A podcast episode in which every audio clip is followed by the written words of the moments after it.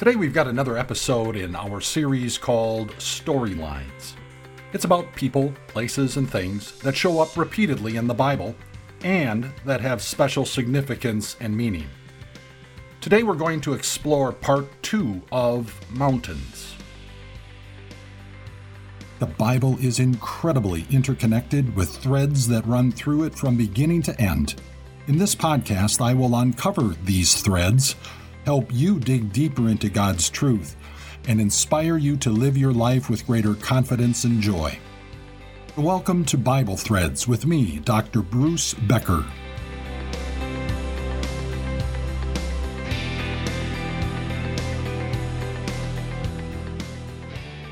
In part one, we explored four mountains Mount Ararat, Mount Sinai, also known as Horeb, Mount Carmel, and the Mount of Beatitudes. As I mentioned in part one, this storyline isn't about real estate, as though the mountains themselves are significant. Rather, the significance is in what happened on these mountains. On the mountains of the Bible, we discover the intersection between the things of God and the things of this world. The next mountain that we want to explore is known as the Mount of Transfiguration. The three biographical sketches of Jesus' life and ministry, namely the books of Matthew, Mark, and Luke, do not specifically name this mountain. Some of the early church fathers who lived in the fourth century suggested that Jesus' transfiguration occurred on Mount Tabor, a single peak that was 1,886 feet high. The other mountain that Bible scholars have suggested is Mount Hermon. Although no one can be, be certain about this, I think Mount Hermon is the more likely location, and I'll tell you why. First, those early church fathers based their conclusion on a mistranslation of Matthew 17, verse 1. Here's the verse in question after six days, Jesus took with him Peter, James, and John, the brother of James, and led them up a high mountain by themselves. The early church fathers had translated the last part of the verse as, and led them up a high mountain by itself. They understood the word itself to be referring to a single peak mountain, such as Mount Tabor. But the Greek word is literally translated as privately. This was a private event involving just Jesus, Peter, James, and John. The NIV translates it as themselves, namely just the four of them. Mount Tabor has been the traditional site of the Transfiguration since the fourth century, but it was based on a mistranslation of the Greek Bible. Secondly, both Matthew and Mark indicate that the Mount of Transfiguration was a high mountain. Mount Tabor is less than 2,000 feet in height. In contrast, Mount Hermon is over 9,000 feet high. Hermon is almost five times as high as Tabor. The third reason I favor Mount Hermon is because of where Jesus and his disciples were just before the Transfiguration. Matthew tells us that Jesus was visiting villages in northern Galilee, in the area around the city of Caesarea Philippi. Six days later, we're told, the transfiguration occurred. Now, Mount Tabor is 70 miles from Caesarea Philippi. That's quite a hike in six days. In comparison, Mount Hermon is just 14 miles from Caesarea Philippi. So it seems to me that Mount Hermon makes more sense as the location for Jesus' transfiguration. But again, it's not about the real estate, it's about the event. So, what about the event? When Jesus and the three disciples went up to the mountain, we are told that Jesus was transfigured before them. A definition of the word transfigure might be helpful. Merriam Webster uh, defines it as to give a new and typically exalted or spiritual appearance to. Matthew chapter 17 tells us what a transfigured Jesus looked like. His face shone like the sun, and his clothes became as white as the light. Just then there appeared before them Moses and Elijah talking with Jesus. Peter responded to this event by saying to Jesus, It's good to be here. If you wish, I will put up three shelters one for you, one for Moses, and one for Elijah. Now, I'm not exactly sure what Peter was thinking, but while he was still speaking, a bright cloud covered them, and a voice from the cloud said, This is my Son, whom I love. With him I am well pleased. Listen to him. When the disciples heard this, they fell face down to the ground, terrified. But Jesus came and touched them. Get up, he said. Don't be afraid. When they looked up, they saw no one except Jesus. What an amazing sight this must have been! To see Jesus with an exalted appearance, to witness Moses and Elijah standing there, to hear the voice of God the Father speak about his love and approval for his Son. Wow! That must have been incredible to see a glimpse of God's glory and to hear the voice of God, although hearing the voice of God caused the trio to hit the ground in sheer terror. Jesus had brought the three disciples up the mountain to be witnesses of this incredible event. On the way down the mountain, though, Jesus told them not to tell anyone, not even the other disciples, about what they had witnessed, at least not until after Jesus' resurrection. In due time, Peter would share the experience from the Mount of Transfiguration. He wrote about it in his second letter. He said, For we did not follow cleverly devised stories when we told you about the coming of our Lord Jesus Christ in power, but we were eyewitnesses of his majesty. He received honor and glory from God the Father when the voice came to him from the majestic glory, saying, this is my Son whom I love. With him I am well pleased.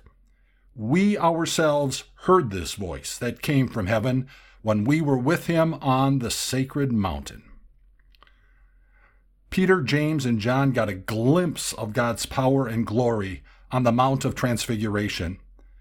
We'll see it too one day when we stand in God's presence, and it will be just as amazing.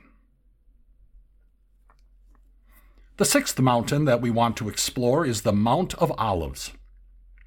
Needless to say, it was called the Mount of Olives because of the groves of olive trees that grew there. Makes sense? Now, when you think of the Mount of Olives, you think of Jesus, don't you? I certainly do. Jesus often spent time on the Mount of Olives when he was in the Jerusalem area. It was just east of the city across the Kidron Valley. He would sometimes even spend the night there with his disciples.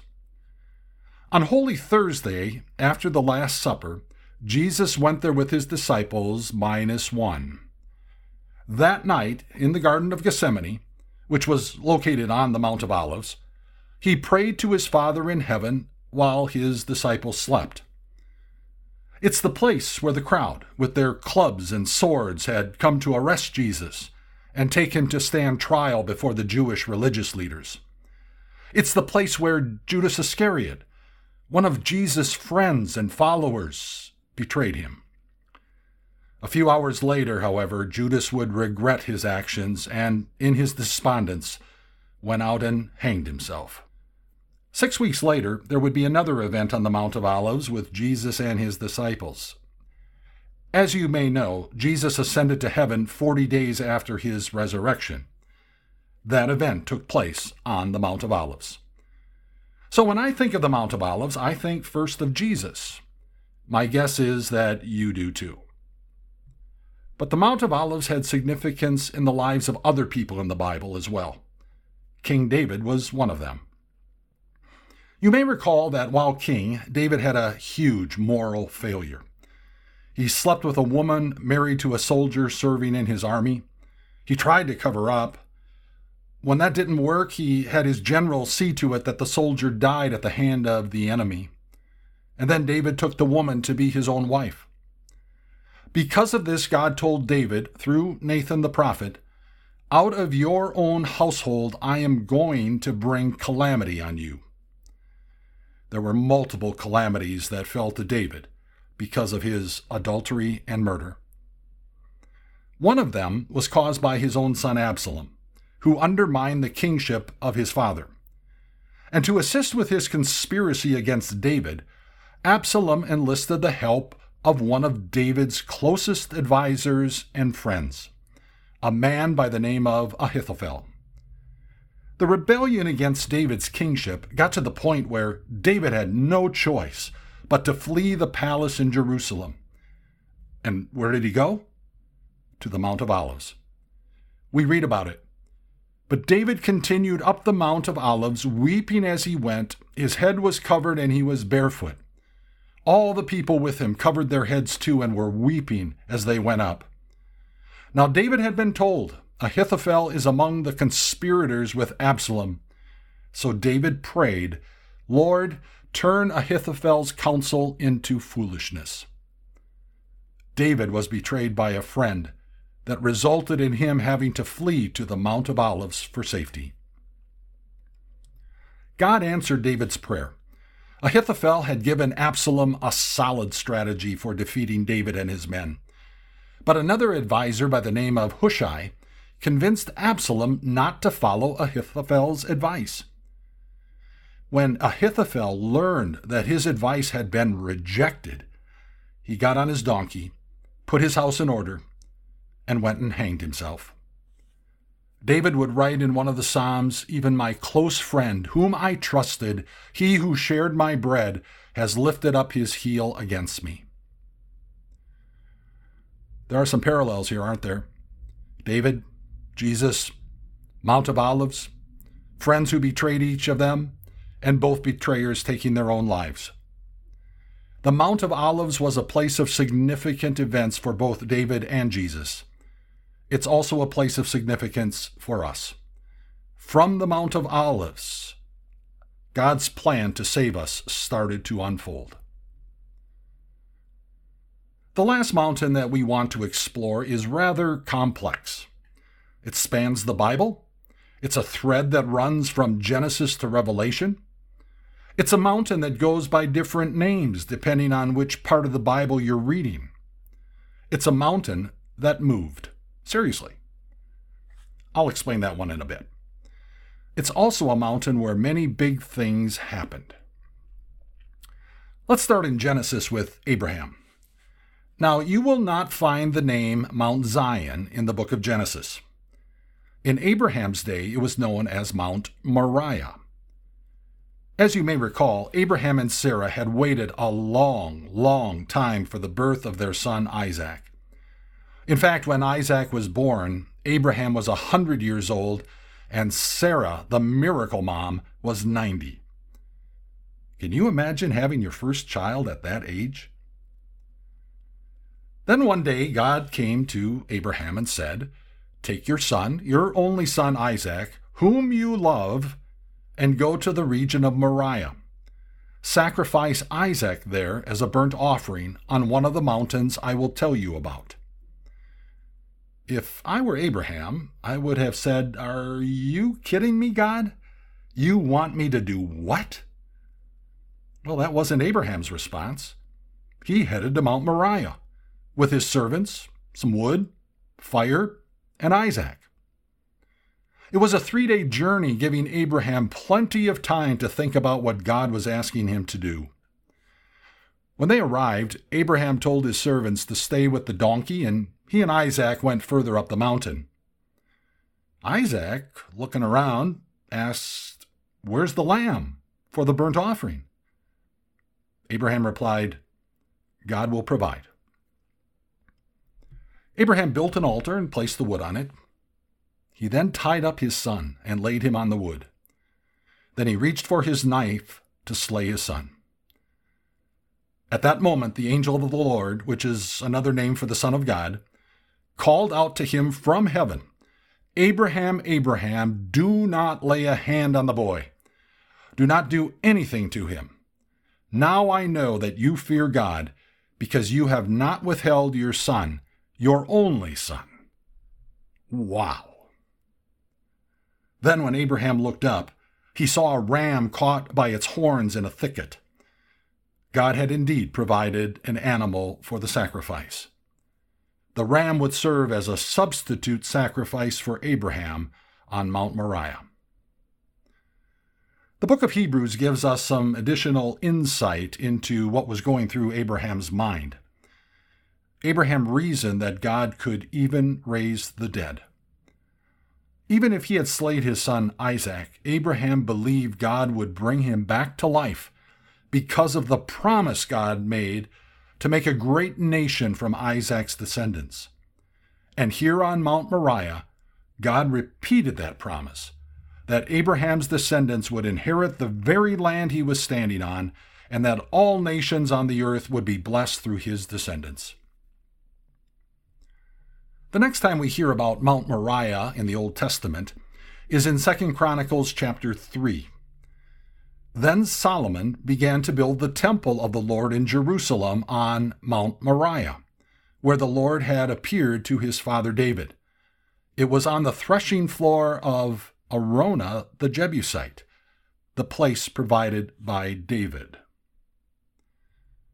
The background story of how David acquired the real estate on which Solomon's temple would be built is quite interesting, but also very disappointing and actually sad. After David had experienced military victory after victory over Israel's enemies, and peace was now in the land, he did a foolish and stupid thing. He gave the order to count all of the fighting men in Israel and Judah it gave the impression to the people of the land that the strength of David's armies won the battles, not the hand of the Lord. And the Lord was greatly displeased with David's attitude and actions as well. As a result of this grievous offense, the Lord gave David the choice of three consequences for his arrogance. Either there would be three years of famine, three months of enemy invasion, or three days of plague. David chose the plague. 70,000 people died. And as the angel of death approached Jerusalem, David was racked with guilt and pleaded with God to spare the people because it was he himself who was responsible for the wrong. That same day, the prophet Gad. Did you know there was a prophet Gad? Well, anyway, he came to David and told him, Go up and build an altar to the Lord on the threshing floor of Araunah the Jebusite. David told Araunah that he wanted to buy his threshing floor and build an altar so that the plague would stop. Araunah responded to David, As king, you can just have it. But David declined. No, I insist on paying you for it. I will not sacrifice to the Lord my God burnt offerings that cost me nothing. So David bought the threshing floor and the oxen and paid fifty shekels of silver for them. David built an altar to the Lord and there sacrificed burnt offerings and fellowship offerings. Then the Lord answered his prayer in behalf of the land, and the plague on Israel was stopped. As I'm sure you've already figured it out, the threshing floor of Araunah the Jebusite was on Mount Moriah. It was on Mount Moriah that Solomon built the first permanent temple for the people of Israel. More than 500 years earlier, at the time of Abraham and Isaac, a substitutionary sacrifice was made on Mount Moriah. Going forward, hundreds of thousands of substitutionary sacrifices would be made on the Temple Mount at the temple built by Solomon. Bible scholars think that during the reign of Solomon, what had been Mount Moriah was then called Mount Zion. Zion means fortress or castle. But this isn't the first reference in the Old Testament to Mount Zion. The first references is in 2 Samuel chapter 5. At this time, David had just become king over all of Israel. He and his soldiers marched up to Jerusalem to defeat the Jebusites, who occupied what was called the stronghold of Zion. It was a fortress located on the southeastern hill of Jerusalem. After capturing the stronghold of Zion, David took up residence in the fortress and renamed it the City of David.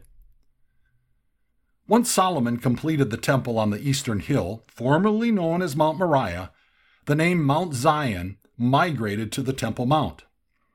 By the way, there are other references to Mount Zion, again referring to it as the Temple Mount, in the books of Isaiah and Psalms, and in the intertestamental book of 1st Maccabees. Then, in the first century AD, following the Roman destruction of Jerusalem in 70 AD, the name Mount Zion was transferred to its present location across the Tyropoeon Valley to a hill in the southwest part of the city. Didn't I tell you that Mount Zion was a mountain on the move?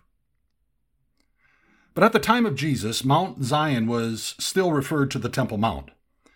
In addition to the times uh, Jesus was at the temple during his ministry, Bible scholars point to other events that likely took place on Mount Zion.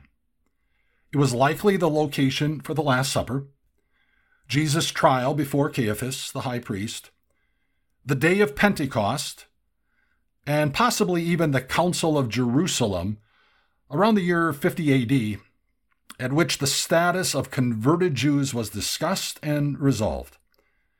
Mount Zion was the site of many significant events. But there is one more Mount Zion in the New Testament that we want to explore, but you won't find it on any map. And you can't go and visit this Mount Zion, at least not yet.